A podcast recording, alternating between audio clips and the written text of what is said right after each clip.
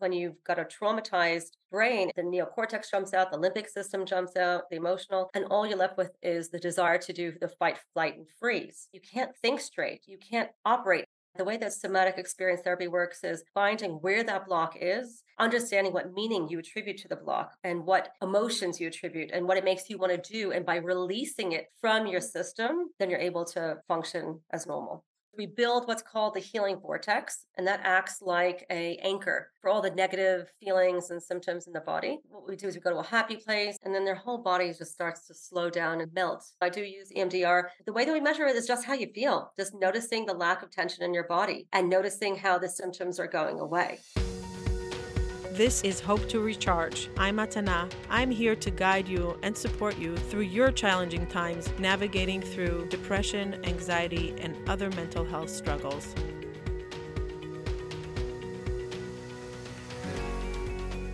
Thank you for joining me here today with Micki marriage and family counselor, therapist in Israel, but originally from America. She traveled around the world.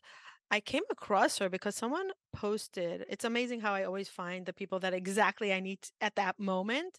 Um, I've been researching about somatic therapy, and it was one of the only, I think, modalities of therapy that I've been curious about, but I never tried it on myself. And my audience know that I almost tried I tried almost everything from holistic Buddhist traditions and holistic, the more religious part of it. And I tried traditional therapy and psychotherapy. I tried it all, right? Medicine, off medicine.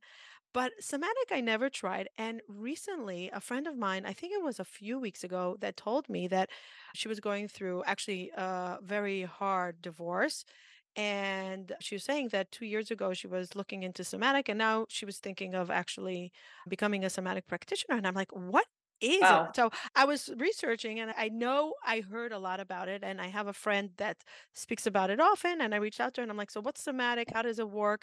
And when somebody posted that you help them with somatic, but you're a family therapist, you're a, you do Family, marriage, sex, family, sex, intimacy. You also a relationship trauma coach, trauma, relationship coach for pre-marriage or post-marriage, how to not get stuck, all these things. Correct. You deal with all these issues, right? Communication yeah. issues, individual Mhm. issues of identity versus a couple. And Mhm. and then I said, "Oh my God, this is fascinating. Like, how do we use somatic to come into therapy as a couples therapist. So, Micki, Yeah. thank you for joining me here. It was Thank you. fascinating to read that post how you did a somatic treatment on somebody for the war, for their anxiety about the war. It was a And sh- 15 minute session. I, I could share a little bit about it with you. yeah, yeah. So, first of all, welcome and thank you for being Thank here. Thank you. I'm ready to launch right in there. Yeah, let's go. Okay. Basically, uh, a woman that I know who's a dear friend of mine and I were talking, and she was just like fading out. She was just like, uh, she, her head was all over the place. I said, Look, I, I can't have a conversation with you like this. I have to do some SE on you. SE is for short for somatic experience therapy. I said, I need to SE this.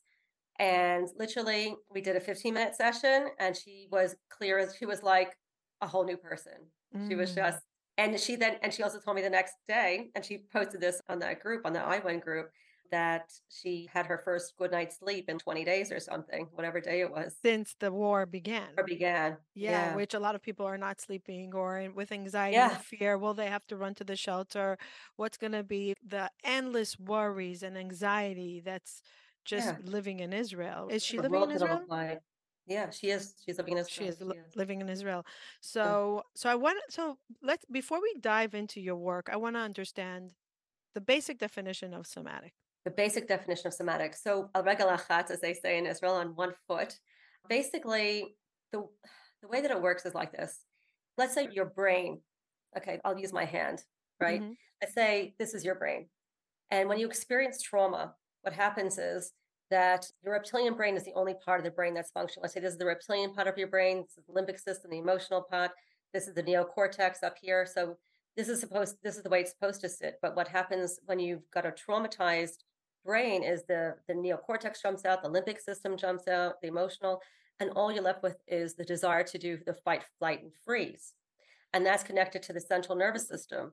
And that impacts the way that your whole body's functioning. And so that means that you can't think straight. You can't operate in the best way that you can. And the way that somatic experience therapy works is I call it human plumbing. It's about finding where the block is inside of your body. It's going to be in one Mm, of your organs that are going to be affected, right? The organs will go into hyper functioning or hypo functioning. They'll overfunction, underfunction, right? And that's what makes your whole body get out of whack. That's what mm, makes you eat more or eat less or high sex drive, low sex drive. Your heart rate will increase, your lung capacity will go down. Everything just goes completely out of whack. And then that affects your whole way of being and thinking about yourself. And so the way that somatic experience works is it's by finding where that block is, understanding what meaning you attribute to the block and what emotions you attribute and what it makes you want to do. And by releasing it from your mm. system, then you're able to function as normal. It's really that simple and it's And quick. how did and what's the technique? So you said like it's a plumbing. So with plumbing you Yeah. use Drano or So it's plumbing so use Drano. is it? How does it So, work? Like how do we okay. it sounds like a magic pillow. I have a migraine, It take Motrin and it It goes it is away. It is magical, and by the way, I don't really take too much headache pills anymore. I don't take too many headache pills anymore because I try to SE when I do get a headache, and it happens a lot less, Well, it's been happening a little bit more since the war, Mhm. I I SE it. I I have a pain, I SE Is that what it's called? Yeah. I SE it? Is that the I terminology? I, me personally, I Yeah. SE the pain. Yeah, that's how we say it in, in SE Mm, land, in somatic mm, experience therapy land. okay. I, I had a crazy experience this summer where I, I was uh, trying to swing on a rope. I fell on my back. I Mm, should have, my back should have been broken or something, mm. but somehow I know how to sort of calm my nervous system down when I'm in like a crazy situation. And I was able to just breathe through it. I fell on rocks, by the way. Oh I fell on a lot of, it was painful. It definitely Oh. hurt but what I did was I just really focused on my body and I just allowed myself to just imagine the pain just going away. And I just created my own corrective experience. I'll, I'll, I'll explain to you a bit how it works. So let's say we could do it on you right now. Yeah, let's go. pain in your body, are you up for it? so I want to know how you start. So let's say someone comes to you I'll and through. says, "Let's go through an experience." I'll say to you, "I'm feeling very triggered. I'm feeling very nervous because Yeah, I haven't heard from my family member that's in war. in war. For let's say they're at war, I haven't heard from them and right. I can't breathe properly. I can't focus. I'm not mm. going. I'm going to take the war because everybody's. It's on the front mind of everyone right now, and Yes. people can relate to it. And I'm not functioning. I'm just not Yeah. functioning. Okay. So I would want to know a little bit more about what this not functioning is, but we don't even, we wouldn't even have to talk too much about it. And usually the person comes in, they say they have these symptoms, they're not eating right, or they're not sleeping, or they're nauseous, or whatever it is. What we do is we build what's called the healing vortex, and that acts like a anchor for all the negative feelings and symptoms in the body. And what we do is we go to a happy place. I'll get you nice and grounded. We'll do some ventral vagal exercises, get the neck nice and loose and everything like that. And you'll sit with your feet on the ground and you'll make sure that your body, I'm like sitting the way that, that I would Yeah, tell anybody yeah. to sit in my office. And I just try to get their best breath to slow down. I'll get them to think of a nice happy place that they might go to. I might even put on some sound of some rushing waves or some sound of rain or something like that. Or they'll make maybe even I, I use some weighted blankets. Got one Mm, right here. And I mm, might put this in their lap and it mm. like makes them like calm down. I have a whole bunch of toys here. I use like some poppets. I got some rocks. My favorite rock is this one from a lot. It's this really it looks like a potato, but Oh it's wow, really it nice and it's nice and cool. And you might hold it in your hands. And you just all these different things will just calm you down. I also spray my room up really nicely with a lot of lavender and different nice smells. Actually got this smell from this very lovely scent from iHerb called Peace, Mm, ironically. mm, And it really makes you feel really peaceful inside. And so I'll just bring that person to the happy place. And then their whole body just starts to slow down and melt into the couch or into the chair. And then once we bring in the happy place, I'll invite them to think about this. Either they'll tell me a little bit about their fear, they might tell me about the person that they're afraid of, that they're maybe afraid that maybe something happened to them, or they're afraid that they don't they don't know where they are. They're whatever it is, whatever the fear might be. Or I might even just go straight in the body, and I might say, as you're sitting here, what part of your body is bothering you? Where do you notice some sort of tension in your body? They might say, I have some tension in my chest, or my shoulders, or my back, or their stomach. And I'll get them to focus on it and notice it. And I'll say, as you're noticing the tension, is there a color, a shape, a texture? Is there some sort of meaning or image or memory that comes up for you? Does it re- does it remind you of something? Is there sort of motion connected to the feeling? Does it make you want to do something? And a client that I was working with recently, who was in a bomb shelter with somebody that really triggered her, was she just went through all this with me. What if it just, nothing comes up? What if there's no color, no shape, no thought? What if it's just pain and I'm yeah, not and I and I'm not right. getting to all these things? That does happen sometimes. And so that's it's it gets a little complex. That that would be called an uncoupled memory. There's coupled memories, which means that means that it's sitting on the trauma is sitting on a Mm. lot of different other traumas or even Mm. several different traumas, or it's an uncoupled trauma, meaning that we don't know what it's connected to, right? And so we help that person make some sort of connection. And there's a lot of different ways that in which I would work with that. Is it'd take too long to really go through all of that. But yeah, that does happen. And so I might work on the outside of the person's body, meaning I might just help them to just really calm their nervous system down, just to really help them to reconnect with their bodies. And so the more connected a person is with their body, the easier it is. And I've had many clients come to me where they really couldn't connect with their bodies when they first came in.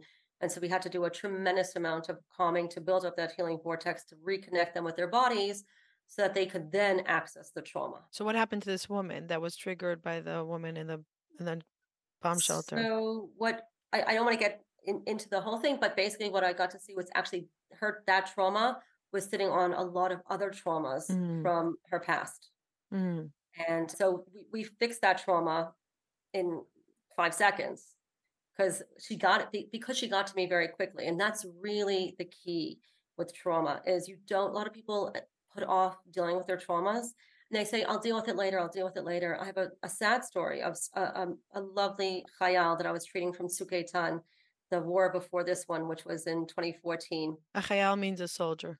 There's Soldier, some sorry. people that don't understand Of course. Okay. Of course. Yes, a, a lovely soldier. And I knew his mom. And I said to her, I knew that her son had been in combat. And Mm, I said, please make sure that your son comes to me straight away. And she really pleaded with her son to come, and he just wouldn't. And he came two years later, two years after the war was over. And the PTSD had really taken a hold of him to mm. such a big extent that it was really hard. It just it took a lot longer to treat. Whereas he had he come straight after, easy to say after the fact, but I really believe that we would have really treated him. He would have been in a much, much better way. But what happens is when we don't treat trauma straight away, it just develops all different, it morphs into all different sorts of meanings and different things. And it really stops us from living our fullest lives. Wow, I have so many questions. Um, No, I, I want to understand it. I want to understand it before I go deep into our conversation. sure. So, when you say you release the trauma, somebody with EM like that does EMDR, so they could Yeah. say you don't necessarily feel the release, but you know that when you look at the trauma, it's not at that intensity. It's that we remember it, but it's not intense. How do Right. You a 10, measure the be a five. right? So, how do And we do measure it? You do the same thing? We are not so big on the numbers. It's more like a general, we look more SE looks more in the body than EMDR. I studied them both actually, and I do use EMDR. I use a lot of EMDR techniques as well. So, like I do the butterfly tapping Mm, sometimes as well, which SE and EMDR use that in parallel with each other. But the way that we measure it is just how you feel, just noticing the lack of tension in your body and noticing how the symptoms are going away. That's the proof is in the pudding. You just see the symptoms just melting away. You see how the person, for instance, with a friend I worked with 20 days into the war who was having trouble with sleeping um, and was very foggy, you could tell two seconds after I treated her that she was able to focus. You could tell that the fog had lifted, hmm. right? It's really that simple. But uh, so let me give you another scenario. Let's say somebody knows they have a trauma, but when they're coming to you, they're not Mhm. triggered by it. They're not really feeling it anywhere, but they know they have to work on it. So I'm going to take an Yeah. example from the Orthodox and not Orthodox world, something that I see often and I hear often. An Mm. Orthodox, a very Orthodox couple gets married, and the hmm first night of sex is a trigger because they Yes. feel either raped, Shame. violated, shame, unfamiliar, the, the list goes on and on. Right. And it's not because something specific happened, it's the unknown. It really it was a trauma. you Right. go and then they start going into therapy and they understand Yeah. that they they don't even know that it's the first night or the first year or the first 2 years or whatever. They don't know that's the trigger Yeah. of the Sure. I've seen that a lot. trauma, right? You've seen it a lot. Most sex therapists say people it, co- right? We, years we hear after. it a lot, right? Yeah. Sure, where it is. They know that there's a trauma. And then they're like, okay, Right. fine. They just come to you as a couple and they're like, okay, we have mm-hmm. to work on our sex and intimacy. And it comes Yes. up, but they're not feeling it strong in the moment of you bringing it up. How do mm. you address it if it's not? But then the night, let's say she goes to the mikvah, the break between the physical intimacy for two weeks, and then goes to the mikvah and she feels that trauma in her body. Yeah. But She'll she's not in the office then. Yeah, but she'll be able to report to me. People that I've worked with will often, what will often happen is they'll they'll report that they have painful sex. It'll come up as vaginismus or vestibulitis or something like that, where there's like a tension in the vagina, Mm, mm. and she just and anytime he tries to come in, her body goes into the freeze and it can't loosen up. Mm. And so we work through that. And sometimes I'll do some individual sessions with the woman or the man, whoever's experiencing whatever the issue is. And sometimes we'll do it all together, Mm. depending on what's needed, whether she feels she can do it safely in front of her partner or vice versa. So you can Yeah. treat it even if you're not like feeling that emotion, that intensity at in your office.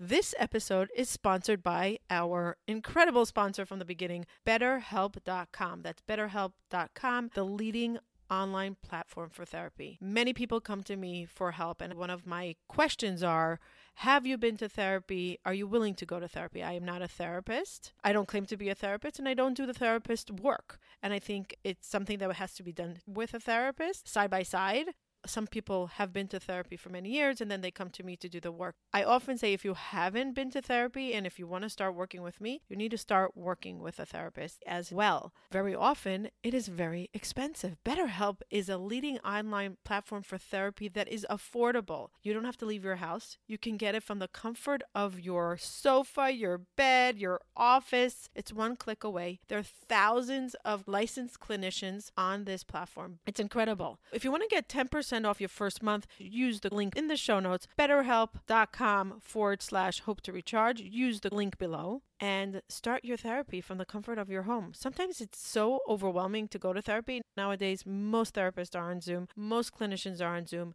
Let's say you travel a lot. Let's say you just don't like getting out of your house, but you want a therapist. It's so affordable, it's worth taking a look. If you're thinking about therapy and you don't know where to start, go to betterhelp.com forward slash hope to recharge. That's betterhelp.com forward slash hope to recharge. Millions of people from all over the world are using them. Start your wellness now.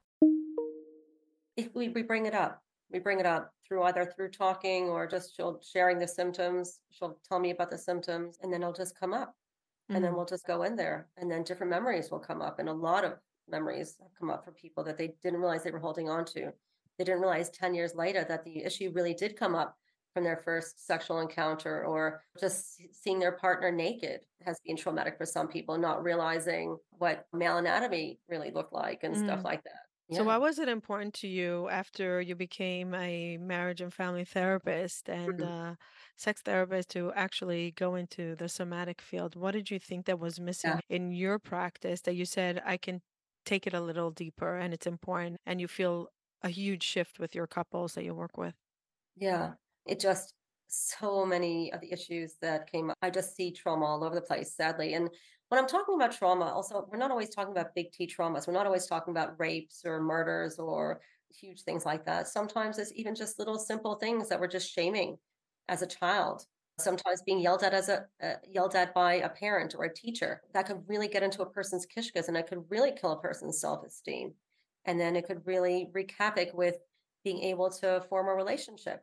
I have lots of clients who tell me that, and, and brilliant people, by the way, absolutely. Sometimes it's the smarter ones that I have that have more trouble because they even try to overcompensate in some ways.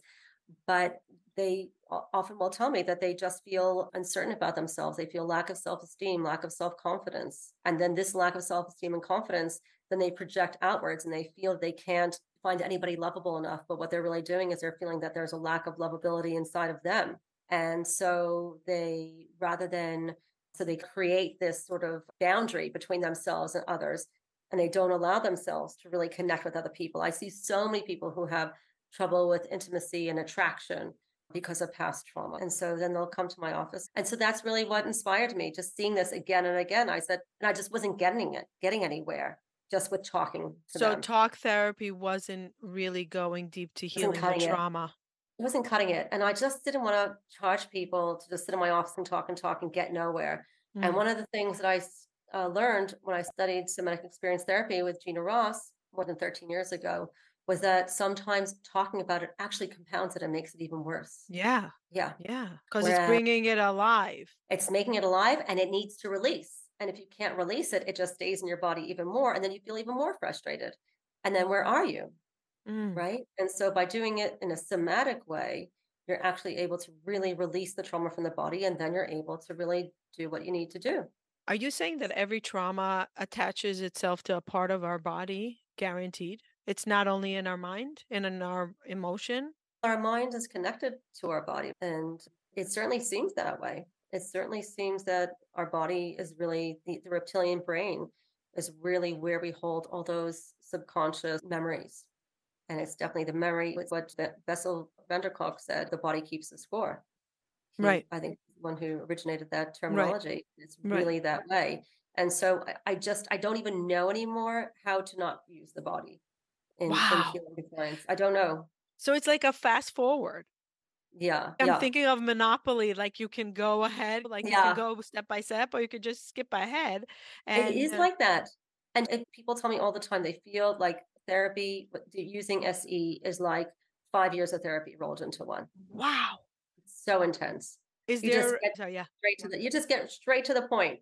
You don't have to fluff around and develop huge attachments to the therapist or anything like that. You just get right in there. And the other thing that's great for the therapist, for the therapists out there listening to this, is that you could work so much, you could do so much more work because you don't take on the trauma as much. Because when you hear it's hearing the stories, right? mm, Trauma also enters the ears, it enters the mm, eyes. Because I'm not hearing the story so much, I'm mm. able to really create more of a buffer between myself and the client, and I don't feel traumatized by it So anymore. And there's also, no know analyzing the detail in, of it. There's no really analyzing. I just I don't it doesn't get into my kishkas in the same way. I'm also able to clear my system afterwards. I used to be anybody who knows me from 20 years ago, I used to bucket like anything. I would just hear a sad story. It was really hard for me when I was working with clients Mm. because I would get so sad. I would get really into the material that they were sharing with me and I would just I A huge really empath. Yes, I'm a huge empath, Yeah. exactly. And I really think, oh my God, am I going to be able to help this person? I get so sad. And now I think I, I'm not, I, I'm, I barely cry, not because I'm not sensitive, not because I'm not empathetic, but because I feel so confident in my ability to heal people. And I've seen so many amazing miracles Mm. in such a short period of time. And I just, I'm not sad anymore because I feel so, I'm able to feel so hopeful, You're enthusiastic enthusiastic. I and see you're happy for them because you feel that it's going to pass through and you have the tools possibility. to help them do that. That's Yeah. interesting. Is there controversy uh, in the healing world, and the therapist world, and the doctor world on somatic? I'm curious to know. So there definitely was um, early on when there wasn't a lot of research because there's, you know, a lot of the CBT therapists in particular, they love to quote that CBT has got all the research. And SE took a little bit longer for the research to come out. And now a lot of research has come out. So now people can't say there's not enough research. That's number one. Number two, what we're seeing now, and this is really killing me, is a lot of the therapists on the front lines, the psychologists on the front lines of the war, don't aren't weren't all treated in SE. Many of them were not. And so there's a controversy between the the old school psychodynamic therapists and the CBT therapists and the SE therapists. And uh, so the old school therapists, let's call them, are saying, wait till the um, soldiers are out of the war. Let them just let that adrenaline just go through their body and Right. let them use that adrenaline to just kill the enemy. And they need that adrenaline.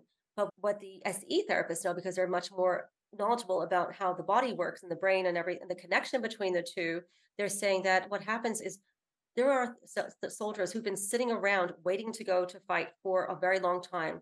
So maybe the first two days, three days, maybe the first week, they were really pumped and excited, and adrenaline was going through the body. But we're up to day 37 now, I think. That adrenaline has gone truly out of their system, and now the fear is kicking in.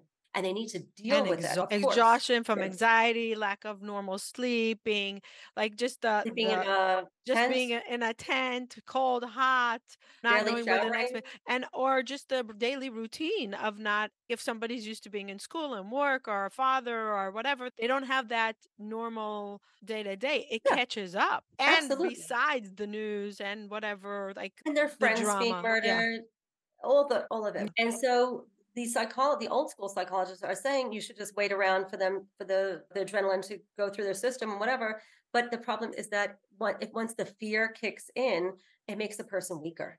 And if a person is weaker, if our soldiers are weaker, then they can't do what they need to do. They literally go can go into the freeze or the shutdown mode. They're not in the fight mode anymore. 2 And so years ago, they had therapists on in the army. Think about this is new to think that there's so many therapists with technology that can access Yeah. who could have accessed a base 20 years ago or even No, 10 years have. ago? Who who Even the accessed a last war, even yeah, the they last had war, I a don't think maybe they had. had a ther a psy a psychologist or a a a social worker, uh, but to have the abundance that we have now is just to have this conversation is curious. Yeah, Wow. It just shows what modern days do, that there's even a conversation of how to help soldiers heal before, during, and line, after. on the front line in real time. Yeah, yeah, Mm. absolutely, absolutely. Wow, that's fascinating. So Mhm. where is these conversation happening of the therapist? Oh, we have a group. I'm actually missing it right now, sadly, but it's more important Mm, that I'm I'm talking to you. No, it's okay. Uh, we've been having supervision groups every Thursday evening between 6 and 8 p.m. The SE community run by Gina Ross. Gina Ross is sitting all the way in LA, and thank Mm, God for Zoom. We are, she's doing groups revision with all of us, and we're all learning from each other and sharing different things that are coming up for us every week. mm. Yeah, every week since the start of the war. And are you volunteering with the the Yes. army? How does it work? Like, how does So somebody how how do these bases get therapists? Like, what is it? What so so there are a lot of there are a lot of psychologists who do are employed through the army. Mm, Me personally, I have been doing my own volunteer work. I've been volunteering through Jerusalem City of Gold, which has been housing different people from the South, finding different houses around Jerusalem for people from the South, people who have been very generous and donating their homes. Let's say people who live in America, Australia, whatever, England, and they've been donating donating their homes to people from the South. And those people have been very traumatized. And so some people who've been working with them and volunteering with them know me and they've been calling me up and saying, Hey, this person lives right near you. Can you just pop over to them or can they pop over to you and can you do some work with them? And so mm. I've had some beautiful sessions and it's so lovely that I'm able to work with them right after the Wow. trauma. I had a gorgeous, can I just share one? Ex- I just want to share one Please. experience. I'm in awe. I'm in awe. Like I have tears. So Like it's, it's what an act of service. I share It's healing for me too. Exactly. Simon Sinek Yeah. says the greatest Yeah. act of service is serving those that serve others. And he says this all the time. And I, it stuck Yeah. with me. And he shares an experience when he went to, I think it was Afghanistan or whatever, and he felt honored.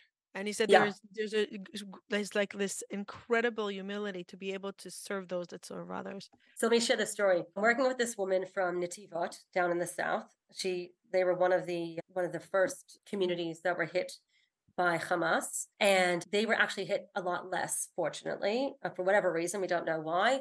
And but nevertheless, they got they heard the the terrorists going through the community, and there was tremendous amount of fear as they're sitting in their safe rooms. And so this woman, this young woman, I think she's I think she's even pregnant. I'm not sure. I haven't even asked her, but she looks very young and she looks like she's a little bit like early on in her pregnancy, not quite sharing yet. And she has three young children, six, four, and two. And she comes to me and she says, Look, I can't sleep at night. I don't feel like I have the ability to protect, protect my children.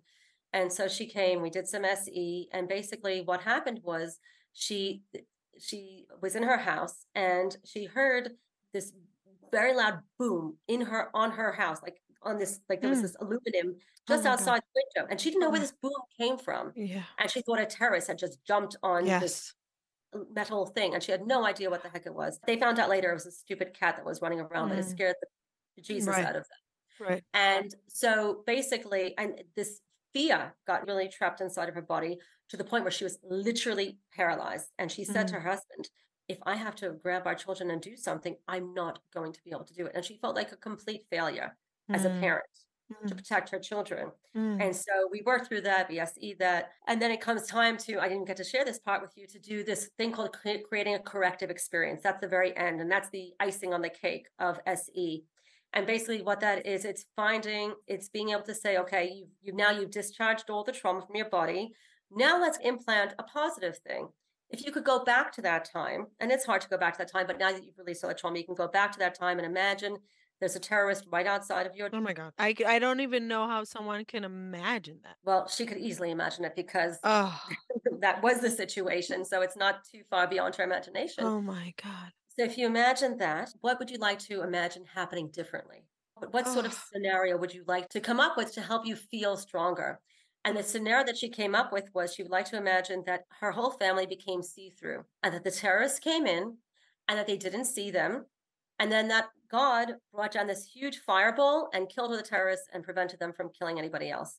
And just this creative thought gave her this huge feeling of joy. And I, I know it sounds crazy to the the person who's just hearing this and not experiencing it. It's you're telling me that I'm just going to trick my brain and pretend that this not crazy only that, it's not reality because it won't be see right, through. I'm saying, isn't that right, dangerous to even bring an idea that's not possible? She won't be, if a terrorist comes, she's not see through. She needs to act. What is it right. doing to my So brain by faking it? the thing is like this because she's not now currently Mm, in a dangerous situation, we mm, can play with those sorts of things. mm. Because what we need to do is we need to get her feeling strong again. So we could use any sort of So it doesn't matter. creative. It doesn't It matter doesn't what matter. story she says. That she's not even there. She they were not in a right. different state. They were like somewhere else. you And exactly, and I'll give you another scenario. And this is not uh, a scenario I dealt with. This is something that um, was brought up in supervision with uh, Gina, this SE supervision, um, where a, a, a soldier was saying that he felt very scared of losing his life. And the what the way that you deal with that is because that is a real scenario. You can't just say no. You just imagine you're not going to die. Imagine right, everything's going to go well. Imagine Hamas, right. whatever. So you really help them deal with that reality. And you say, what would happen if you did survive? Or what would happen if you don't fight? What would happen if you don't go in and fight? Right? What are the different possible scenarios? Um, if you don't go and fight, if, To give these yourself a way out. if you give yourself a way out, how a how would you feel if you don't? What might happen to to your family members? Let's say the whole Israeli army decides that they don't have the ability to fight right now. Let's say they all feel too weak to fight right now. What would happen? What would happen is we'd be overrun by our enemy. That's what would happen. So what happens when they have that thought? What if we can't fight the enemy? If I can't fight the enemy, then what would happen to your family members? What would happen to the rest of the Jewish nation? If we were too weak and we allowed ourselves to be overrun by the enemy, then the enemy would be able to, to harm everybody and they would knock us all out. And so by working in that sort of way, it helps to bolster and strengthen the soldier, knowing how important they are and how important their mission is. And there's something about knowing that, and I, I've spoken to other soldiers like this as well, who really feel that they have to do this. They have this huge mission and they're not scared of giving their life for this because they know that if they don't, the Jewish world won't exist. And they feel such a huge debt of responsibility Yeah, responsibility. I feel if I'm looking at Yeah. a room full of therapists, I feel like they would have a hard time with this inner dialogue. It's so non-traditional. Yeah. I definitely did in the beginning too. And it's in time of war. We're using these scenarios. And I'm thinking, like, wow, maybe the thing is that what I found in my Yeah. healing is that you traditional path and it works to for many or to a certain way. And then you want just deeper and you're willing to even consider things that you think are radical. And no, my husband said nonsensical is not a word, but my father said it is a word. So I'm, he's a thesaurus. Even the nonsensical. And I remember when I was debilitated with depression and anxiety, I couldn't get out of bed. I couldn't swallow. I couldn't shower on my own. There was not 10 minutes Yeah. without a panic attack. Oh, And I did the medicine and I did the therapy. And a certain time, I said, you know what? I don't care anymore. I don't care if you tell me to say backwards the ABC standing on my And head and wearing a pink shoe on on one foot and a black on another foot and split and that's going to Yeah. work, I will try it. I Yeah. remember trying the different potions and I often say to people, not everything is going to Yeah. work all the way, but maybe it's going to take you 5% further. Maybe it's going to Yeah. open something for 10%. I'm listening to you and I'm like, wow, the traditional therapy probably I, Yeah. I don't know how they deal with this but i just i do know how somatic is so Yeah. It popular and it work and i hear And so many quickly. stories i personally hear so many stories of Yeah. unbelievable miracles i had a friend that had Yeah. terrible stomach issues Yeah. for years they thought it was gluten and then they thought it's dairy and then they thought it was parasite she did somatic and she Yeah. didn't believe in all this stuff and she's like okay you just get to a point that you just say okay i'm willing to try it and I say maybe it's going to work and maybe it's not going to work. How many times do we go to therapy for two Mm. years and we're like, okay, we're in the same spot. Right. It's not working. I didn't get anything out of it. I'm just thinking like the dream Yeah. of the war, like it's a heavy topic. It's really a Yeah. heavy topic, the war. And to think that um, I, I'm inspired that soldiers are Yeah. using it and they're The other thing, compelled to try it. I'll give you I'm another thing I'm doing as a I'm doing this on a volunteer basis as well. Is I created a support group for parents of soldiers. I've, o- I've only done one session so far. I've been doing other groups. Actually, it's the the Nature Museum invited me to come and do it. A, a friend of mine runs a nature museum, Shulamit Dayan. The, w- the Mm, way that it happened was her son is one of the first combat soldiers to go into Be'eri. He's been in a tremendous amount of combat, so she's mm, been very stressed. And I said, Shulamit, I need to do some work on you. mm, And she was, no, I don't. I said, let's do a group. Let's do it with a group. So we got a group of, of women together. Actually, there, was a husband there as well, a, a father as, as well. Got a group of people together, all of whom have children who are in combat right now. And sitting right next to her was another mother of a boy who is fighting in exactly the same battalion, exactly the same battalion. Yeah wow. crazy. And it was so healing for them. It was so healing for them to go through the, the scenario. And it's touching each of them in a different way. Each of them are taking this war in different places and it's hitting on different aspects from their previous life. So it's not just about healing Mm, stuff in the war, it's also healing stuff, feeling feelings of I'm not a good enough parent, or a lot of that's coming up right now, or even birth, a birth trauma came up uh, from this other mother was sharing about mm, how it's a memory from when she gave birth to her son and different things about that that she hadn't healed. It's just, it's so deep. It is so deep and so mm, amazing, the stuff that comes up mm. and the stuff that gets healed. And people were walking out of there. It was, we only did it like an hour and 15 minute session. It was supposed to be an hour and a half. We did it so fast. it was so fast. Really? And each one did their own body part wherever they feel it. So you went through the It was only, whole it was only about five, five individually? people that time. So it went really fast. But Mm, each one took it to their own place and they right. just all brought up their own stuff. And doing it in a collective group is just so powerful because you don't feel alone. You just don't feel alone. Doing it in your own, Mm, doing it individually is also very powerful because you're also giving testimony to the therapist. But doing with other people who you know are going through similar experiences just compounded, so compounded. It's just incredible. mm. So we jumped into the war, but you had a private know practice it's before believe, the right? war and before COVID. Before Before 23 years. you, we're, we're talking about extreme times and extreme even circumstance, individual trauma, and something that needs like that it's not just, oh, if going to heal, come back in a week or so. Like this is big stuff.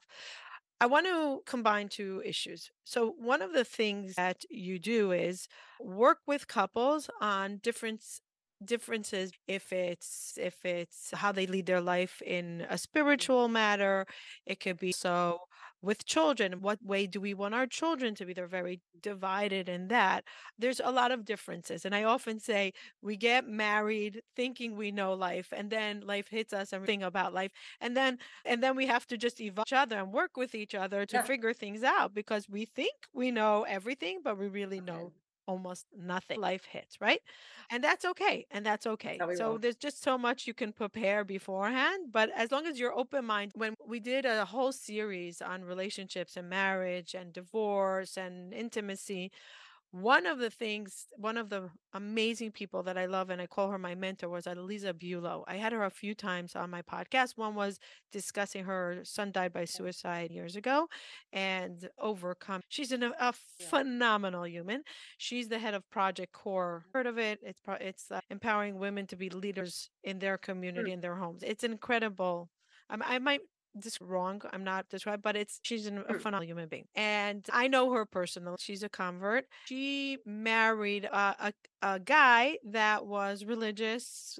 Grew up religious, and after they had a lot of grief mm-hmm. in their home, they lost a child and they lost a grandchild. They had a lot hmm. of pain in their home, and, and in their lives. He left religion he left religion. He was the traditional lawyer that like the traditional Jewish lawyer with like with the and you like have the the Torah in the home.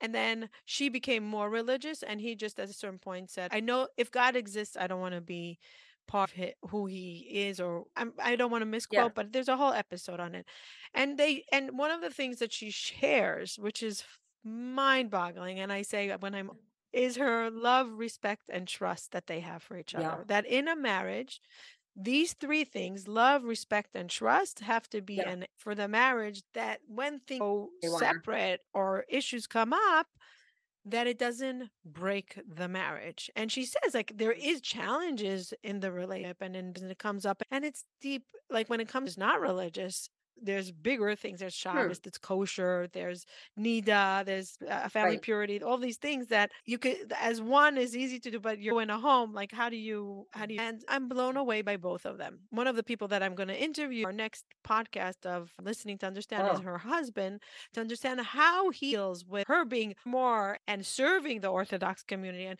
and he just admires yeah. her to no end and puts yeah. her on a pedestal and celebrates her achievements even though it has nothing yeah. to do with his beliefs opposite of his beliefs and it's just remarkable and this love respect and trust that she talks about and i feel like i need to get better at it i need to get it better and I'm coming full circle to my question. I see it a lot. I see, I see it coming up in my own relationships with people I care about, mentors that I admired, or family members, kids, or I don't speak politics with that much, mm-hmm. so it come up there. We just I don't read the news. I just haven't. And we have, and we just we don't we just don't. But if I if it's a friend or a relative or even maybe a sibling and it's vastly different view and it could be in religion. Now with the war it's coming up a lot. Why am i bringing it back? Because i feel like with the war it's not just politics. These are lives. These are lives. This is yeah. our con this is our future. There's i believe uh, right. I but we're more liberal less liberal. This is are we gonna die? We're gonna more anti-semitism less.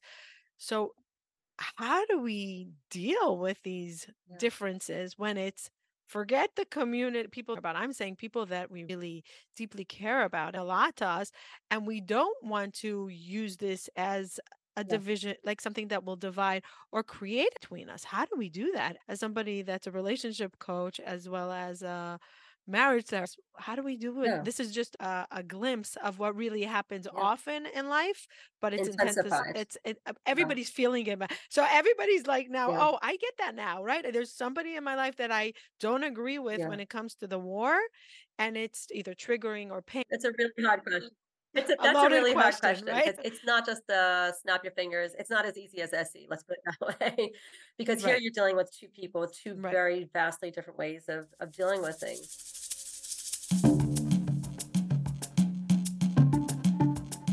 What are we doing for ourselves? What do we want to be? What do we want to work on? What's important to us? How can we cultivate these small changes in our brain, and our day to day life with our own tools? I call working with me the VIP program because I handhold you through the process. And sometimes the process is very lonely and hard and frustrating, and you want to just make sure you get it right to guide you through it with somebody that went through it. Sometimes you need a therapist, a psychiatrist, a coach, and somebody like me, somebody that went through the same thing, the same challenge as I did. And I love working with people that are ready to do the work because it is expensive. It's a lifelong investment into yourself, into your future. When you start working with a therapist, with a coach, or with someone like me, you're investing into your long term stability, into your long term mental health. People often ask me, Can I work with you? How many times? What does it look like? And I say, It's not about how many times. What are you willing to do to show up, to work on yourself, to make the changes? How ready are you? Because if you're not ready, the investment will go south. You could say, I don't know where I want to go. I don't know how it's going to happen. I don't even believe it can, but I'm no longer willing to stay in this position where I am now. Choose yourself. What are you willing to do to bring awareness to yourself, to your mental health, to your stability, to change? How are you going to impact yourself that you will impact the world? If you want to work one on one with me, link is in the show notes. Happy to answer any questions that you have. One on one with Matana, schedule a free 30 minute consultation that we can see if you are ready. Be ready for change, be ready to work hard, be ready to see a different you.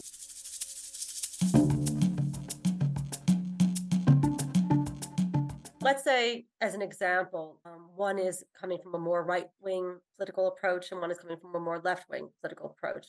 Right now, in a relationship where they both understood that this is how they are, and maybe they didn't even start out that way.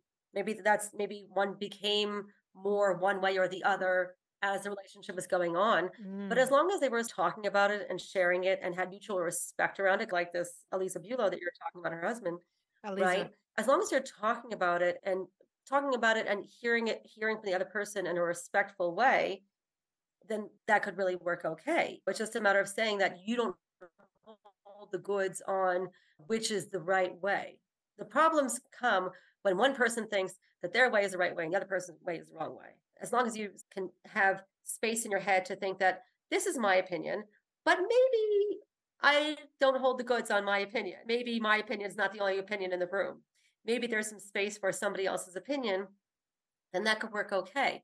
The problems come when either A, the couple has never really talked about their opinions, and all of a sudden you've got this big fat war going on, which is there's so much politics here and there's so many emotions that are rife and maybe you never thought about your politics before and all of a sudden you feel like you're forced to suddenly have a political opinion about things and and mm. when and then you suddenly wake up and you discover that actually one feels this way and one feels that way and then you're really triggered by the fact that you feel confronted by the differences right if you went into this war mm-hmm. having communicated about these very important things you're going to be in a much better space the problem is what happens when you haven't had this opportunity because it just you thought you could maybe live in israel under a rock and not think about politics some people do some people do and god bless them they, they've been lucky until now it's just that now they're really confronted and it's really hard to not think about these things. And so that person really would need a safe space in order to be able to help to lower the trigger. I think doing it on your own would be, I would imagine, it'd be really hard and really confronting, right? Because what's going to happen is they're going to either never talk about these things, which is going to make them go like that, make them fall apart, or they're going to try to have these conversations, but because they don't have space or capacity to hear the other person because they think that their opinion is right and they don't have the space to hear the other person, there's going to be an explosion. Is it doable to have vastly different opinions with loved ones and still have the love, respect, and trust? I wouldn't be able to do my job if I didn't feel that way. I definitely feel that way very strongly. But the question is, it, the thing is, uh, is the other person open to hearing the other person? And that's the, the aim of the game, no matter what the issue is, right? And I've had couples come to me where I haven't been successful with them because because one person thinks that the, their partner needs to just think like them. I'm not going to be very successful in a relationship where one person thinks that they're right and they just need to get the other person on board. Um, because I don't. That's that really goes against my value system. Because then basically what you're saying is you want to be able to hold the other person captive, and I don't believe that marriage and relationships are about holding people in captivity as much as Esther Perel, know, mating in captivity. Esther Perel says talks about mating in captivity. I don't believe yeah, she right. about holding people hostage. right. I believe it's about setting people free and each person being able to be a free individual and have differences of opinion that can coexist, even if they are vastly different, like the one you described before. So you're saying that so if a couple is feeling a couple or somebody in the immediate family or maybe the workplace that they're feeling really triggered by the other person? How can they break it down and make it not personalized? What are some tips that you can give and say, Mm. like, Yeah. how do we divide it into, okay, it's their Mm. opinion, they're not Hamas, or the vice versa, versa, it's their opinion. It doesn't mean that they're baby murderers of the entire uh, Gaza. Right. Like, how Right. do we do that, slowing down and, and and to see the other person versus saying, if you don't Yeah. see my value, I can't, I can't have a relationship with you, or I can't be close to you because we don't value the same values. I think you really said it right there. It's really about slowing things down and not I think that's the biggest mistake when people have very heated conversations is they it gets spun out of control because they're doing it so fast. And they think that if they speak really quickly, that they're going to get to the solution faster. And that actually is really the death knell of a relationship, right? Whereas if you slow things down, you notice how you're feeling and really listen to your body, like we were talking about earlier, right? If you're feeling triggered, notice where that trigger is inside of you and ask yourself, what is the trigger really sitting on? What is making you feel so threatened? That just because he thinks black and you think white, that the two co- can't coexist or you can't create some sort of gray. So it's about really trying to understand what it is that makes you feel so threatened. Is it the way that the person's speaking? Is it reminding you of something that someone um, did to you before where they just shut you down and didn't hear your opinion? Is it about you feeling that your opinion isn't valid, that there's no space for your opinion? So I'd be asking myself all these kinds of questions and really just try to calm myself down. And that's really the aim of the game in, in couples therapy is really helping to create a calming space for each for the couple so that they can then really hear each other. And that happens all the time. A couple will come in and they just they just revealed something really terrifying. They just discovered something very terrifying that happened in the relationship that they didn't know existed before and they just feel oh my god they feel as, as if they've just been attacked but they feel Mm, betrayed mm, right? And so it's about really helping to just create a calm space where everyone could just settle themselves and not feel that they're in a war mode mm, even if you are. Mhm. really that's really what it is. It's really about really just calming the nervous system down. And then you can work with the entire brain, not just the chopped off part. the fr- flight, uh, fight or flight reaction of yeah. right? The of just like reactive. Brain. I once right. asked a therapist, a trauma therapist, what's the difference between trauma reaction and a healthy gut reaction? And how do mm, we know the difference between them? What would you say? Um, like, how do you know the difference between trauma? But I remember, and I brought this up when Chaim Walder was, I think yeah. it's when he died by suicide and and there was the big camaraderie. I didn't know about him before the whole episode. I never heard of him. It's funny i grew up in oh israel and wow. never heard of him. But yeah I remember the camaraderie, and there was a lot of talking about educating our yeah children about abuse and blah, blah, blah. And we were we have family dinners every night, and there was someone at the fa- I don't know even I don't even remember who it was. We have a lot of extras at our tables always. Like we I don't it's not just our core family. There's always someone extra, and there's always mm. a political or drama at the table talking oh yeah about what Ben Shapiro said or what this said or yeah. there's always like the updates and the mommy that knows interview nothing and they always say if you I, I always say how do you know that happened? If you have a heartbeat you would know so maybe check your heartbeat because I'm so disconnected from the news or whatever so when it all came up of course I had to address it on the podcast because yeah I just needed to so I did a little bit of talk and there was somebody I don't remember who it was that was like saying he didn't deserve the death sentence, something like that. He killed hmm himself about it. Oh my God. They had empathy for him. And I was yeah thinking, oh my God, what an evil person you are to have empathy for somebody that molested or abused or, or whatever it was. Yeah. And then right away, I ran into making assumptions about that person. Maybe they're themselves are molesters, maybe they're abusers, like right away. And. I literally felt like I couldn't breathe. I couldn't breathe. I was so angry. How dare yeah you? How right dare you? What kind of person are you? And then I said to myself, wait, Matana, you're attacking this person for no reason. They just had Right, an opinion. There was a got triggered inside of conversation and uh, I had to calm myself down. And then I asked myself, is this a trauma response or is it a gut Gut response? Which one is it? Because I didn't really know. Now I remember that I didn't know the person very well. I really didn't know the person. And I was like, oh, Yeah. wait one second. Who are you? And maybe we don't know a lot about you. And I should be very skeptical about you. So I was curious. How do we know the difference between a gut response and a trauma response? That's a really good question. I think a trauma response is a response that's a kind of knee-jerk reaction that you don't where you realize you're not really fully using your whole brain. I'll give you a great example. All these wonderful people right now who are running around like crazy meshuggeners trying to do all this volunteer work. There are some people out there that are like that, especially immediately after. That was a trauma response to the war. They were running around making sandwiches, tying tzitzis, and trying to make tons of cookies and tons of this. And I almost got into this myself. I, I noticed myself doing this Which because I is felt normal because people right, wanted to say, I'm not at the front line. I can't really do something. So how can I be part of serving and be a part of saving our country and the world? Yeah. Helplessness. It was about dealing with helplessness. Right. And I noticed myself, I was feeling helpless because I mean, even though I'm very blessed, I don't have any, I didn't have anybody from my immediate family, although I have obviously extended people, but my immediate family was not in the war. And I felt like I needed to do something because I can. And so a lot of people were doing this kind of thing, but like in really crazy, frantic, extreme way ways. So I calmed that down. I noticed that in, my, in myself. And I said to myself, hang on a minute. Let me just try to think. If I just act like a, a crazy person, I'm going to be useless. I'm going to go into some sort of shock mode or, or shutdown because I'm not looking after myself. And so I calmed myself down and I said to myself, hang on a minute. I want to feel useful. I want to feel like I'm doing something for this war. What is my skill set? What can I do? And when I was Mhm. able to calm myself down and really listen to myself, that's where I got to the place of maybe I can help people with my therapy because that's something I'm actually good at and trained at. And I know that it actually helps. And that's where I came to the idea of creating these support groups and volunteering therapy for people who needed it. And when I was able to do that, I, I was in a much, much better place because I was much calmer. I was sleeping better.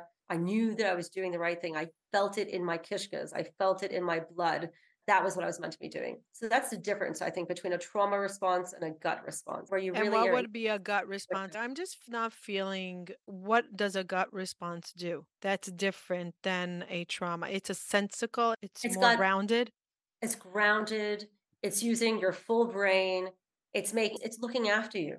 It's Mm, nourishing you and looking after you. And it's saying, what can you do that doesn't feel like you're hyperextending yourself? mm, mm, What do you feel that you're doing that is within your bounds? That's not going to make you crazy or make you lose your nut, mm. that kind of thing. Yeah, Interesting. Very interesting. Yeah. So we're coming to wrap up now.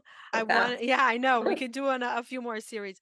What I wanted to ask you is I saw that you were also doing like this. My, what if somebody knows that they have something in their body, like Yeah, constant tension, either in their stomach? By me, it's over here in my neck. I'm always, yeah, I I have no idea what I have here, but for years, yeah, since I'm like 12, here, and I always imagine Play-Doh softening, and I, I go with my mind. I like sometimes like it, it's becoming butter, and it's just like relaxing, and f- mm, maybe even feeling that lick, like of a release. And and often like anxiety is in my chest, literally in my chest. I feel like I can't breathe, but I'm very good with breathing. I'm it's mm, my power tool. I use it all the time when I feel anxious. My kids even know mommy's going into breathing for two, five, three, uh, whatever minutes, maybe 10, maybe 15. I just calm my nervous system with my breath. yeah, I always say, God gives it to us for free. Let's tap into it. It's such a powerful tool. But that's where I like, I feel like if it's too much here, I just go into breathing. And also, my stomach always feel like when I'm anxious, it feels like in a knot. So I don't even know what maybe it's a collective of anxiety or stuff or fear or whatever in life. But how do we figure out what is really going on? If we're like, if I come at uh, to a somatic therapist, do I can I come with. Something that's not working Just and the say figure it out? Just yeah, absolutely. Just bring your symptoms with. Hmm. Just share your symptoms and then see what pops up. And it can, and if it's, you said the layers, there's the big T, the big traumas or the small Yes. traumas. So hmm with that treatment, you It's can like peeling an onion. You'll just see the outer layers just fall off and they just come off and they come off and they come off. Hmm. And that's really what So if someone's curious about this, they would say, okay, the peeling of the onion. uh, Let's say, mm, let's say I would come to you for the neck. for Mm. example, and say, let me figure out. And then the neck doesn't hurt, by the way. The neck is loose forever, or the, I learn how to, It'll take um, some to.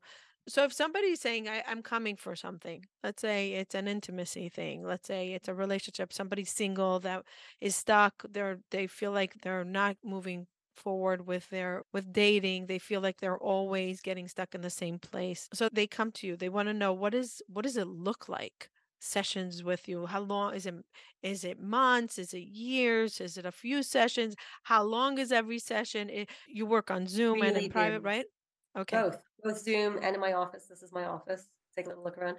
Yeah, it really depends on how long the trauma has been persisting for. Sexual traumas will take often a lot longer, unless it's been a shock trauma like a rape and it happened very recently. Then it's um, a little bit easier to heal. But if it's a trauma that's sitting on other trauma, it'll take a while longer. But let, as I say, with these shock traumas that I'm dealing with from the war, two, three sessions, I worked with a woman who was struggling to get out of her house Mm, and she came to me. She came to me because I worked with a friend of hers who had a birth trauma. And so I worked with her. She literally went from not being able to leave her house to being able to, within three sessions, she's able to drive everywhere. She's able to walk everywhere. She was able to drive everywhere. The first few set, the first session, I got her to leave her house and go to pick up her children from the creche across the street. And the next session was going that little bit further. I literally would had her in her mind going for a walk a little bit further down and seeing where the trauma was sitting and and walk, walking her through that and so three sessions we were done because it wasn't sitting on too much it was actually sitting on a previous trauma that we managed to heal that was from six months earlier but we were able to clear it out very quickly And what about like childhood trauma for adults, like that's something like abuse, abandonment? What that can be like so So a month, a shock year? trauma, so a shock trauma like the one I just described from the war, something from the immediate, but Mhm. exactly what it's from and when it's from, and it's very easy to describe. That'll take just a few sessions. A developmental trauma takes a lot longer. It could take several months to a year or more, Mm, depending on how many different ways it's morphed and what you want to achieve, what you want to really feel. Because the, the client, at the end of the day, they're the ones that dictate when they feel better. Starting to peel the onions. Mm, Is it a hard is it a hard experience because you're basically confronting the trauma head on, right? mm, There's no just like analyzing it slowly. You're really like going right into it. So, Yeah. so let's say you're working with somebody with childhood trauma mm. and they're unraveling it. What happens for the first 10 sessions, for example, in between them? How are how are they functioning in their lives? hopefully they'll be functioning a little bit better than, what they were beforehand. Mm, Because if they come to me and they aren't functioning so well, if they aren't having a good relationship with their husband as a result, or they're not able to connect with their children, or they're mhm, not able to work, or mm, they're not able to get out of bed, it's all everything's relative. So hopefully they'll be able to, you'll be able to see like little markers of what it is that they're doing. Well, with a, a person who's not able to leave their home, what I'm doing is I'm literally helping them like walk through what is it like to leave the door? What is it like to go through the building? What is it like to go across the street? And mm, I'm seeing what they're feeling in their body. And they're literally measuring what, how big is the tension inside of their body. I'll ask them maybe on a scale of one to five or one to 10, how big is the trauma? And I'm trying to get them down from a 10 to a two, mm, right? Where at the end, they don't even know that they ever felt anything mm. this client who I saw for three, four sessions, she it's like she looks back to when the when she first started seeing me, just a, like a week or two after the war, and she said, "I can't believe I ever found it hard to leave my door.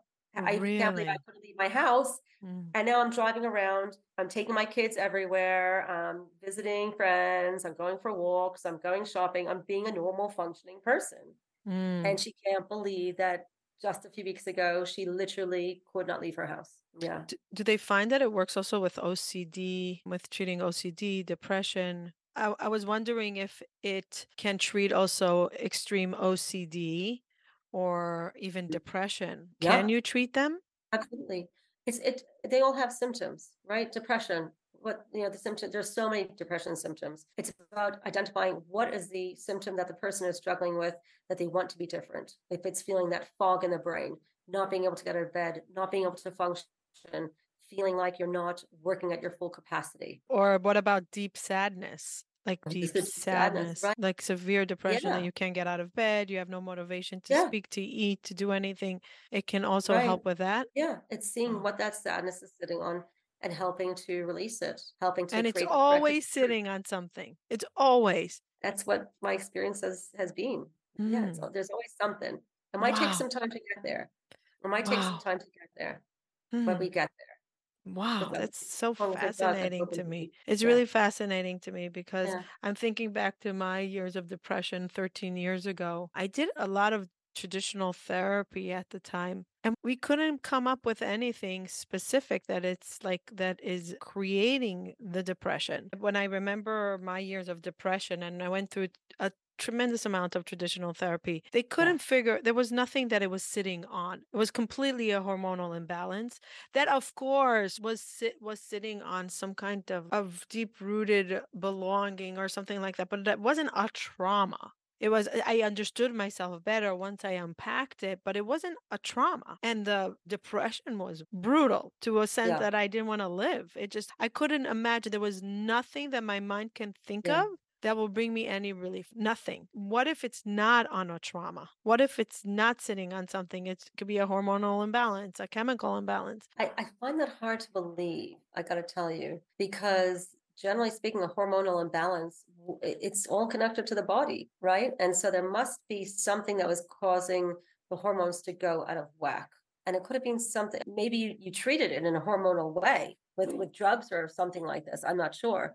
Or and, and a lot of talk therapy. But my my belief, obviously we can't turn back time, Mhm. and I'm sure you wouldn't want to either. Generally speaking, you could find something that it would be sitting on. I Yeah. remember just trying and I was like, God, just give me anything that will give me a relief. Yes, of course I did medication and I did it all. It was an I call I have an episode called uh, describing my I called it the hormonal overdose because I did overdose on hormones in order to prevent my period from coming because I was traveling and I had Oh, early ovarian failure and I didn't even know about it. I was just medicating myself just in order not to get my period and my body couldn't tolerate it. And and do it. many bodies can't tolerate hormones in Yeah, general. I was yeah, always very like sensitive to hormones, but to overdose just because I wanted to avoid period, which I hear after I released my episode, a lot of people are like, "Oh my God, I'm not the only one," and thank you for sharing. And wow, maybe that's what I'm mm, going through. We underestimate what hormones do to our minds and our bodies. So I did have to balance that. And then there were small things that came up, which are not small Mm, because it shifted my life. But at the yeah, time, I wonder if I would be able to even say, where is my sadness? Where's my pain? Where is it? I, I wonder.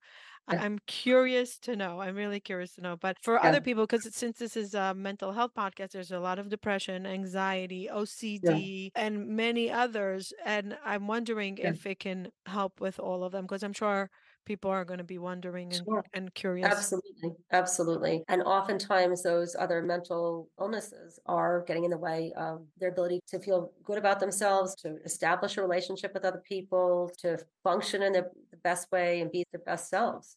Mm, And so once they're able to really release themselves from the trauma that's been sitting inside their bodies for so long, it helps them make better decisions about relationships. It helps them make better decisions about what they want to do with their lives, how they want to be in this world.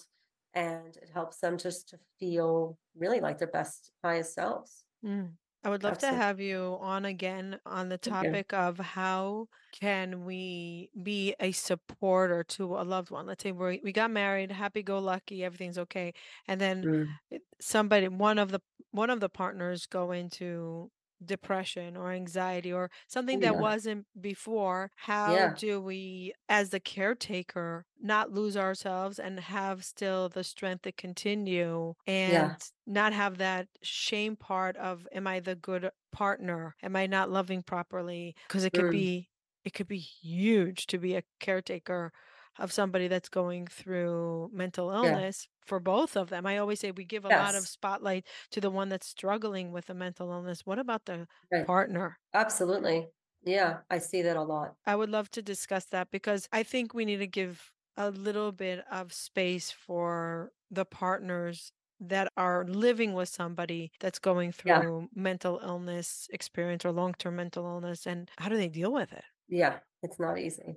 It's not It's easy. not easy. I definitely take my hat off to those people. They're both obviously they're both struggling because the person with the mental illness feels so much guilt and shame that they're holding things back and they're not able to be intimate as much as they'd like and they don't they're not able to be fun and light and romantic and all that and or be anything or or just be uh, anything uh, uh, right talkative or show up right or not interested in and the other partner the, the one who is not suffering with mental illness let's Mhm. say at that point anyway feels a lot of resentment and anger and frustration and why can't he or she just get themselves together and pull themselves out of this funk and their bodies work and it's so hard to see mental illness as an illness if the god forbid had cancer or a physical illness it's somehow in i think it's society culturally it has more empathy you could give more empathy to th- that's broken. The- You know, if a person, you know, has a broken leg, oh, they can't do it because their their leg just doesn't work, as opposed to seeing that the brain isn't working the way that it needs to, and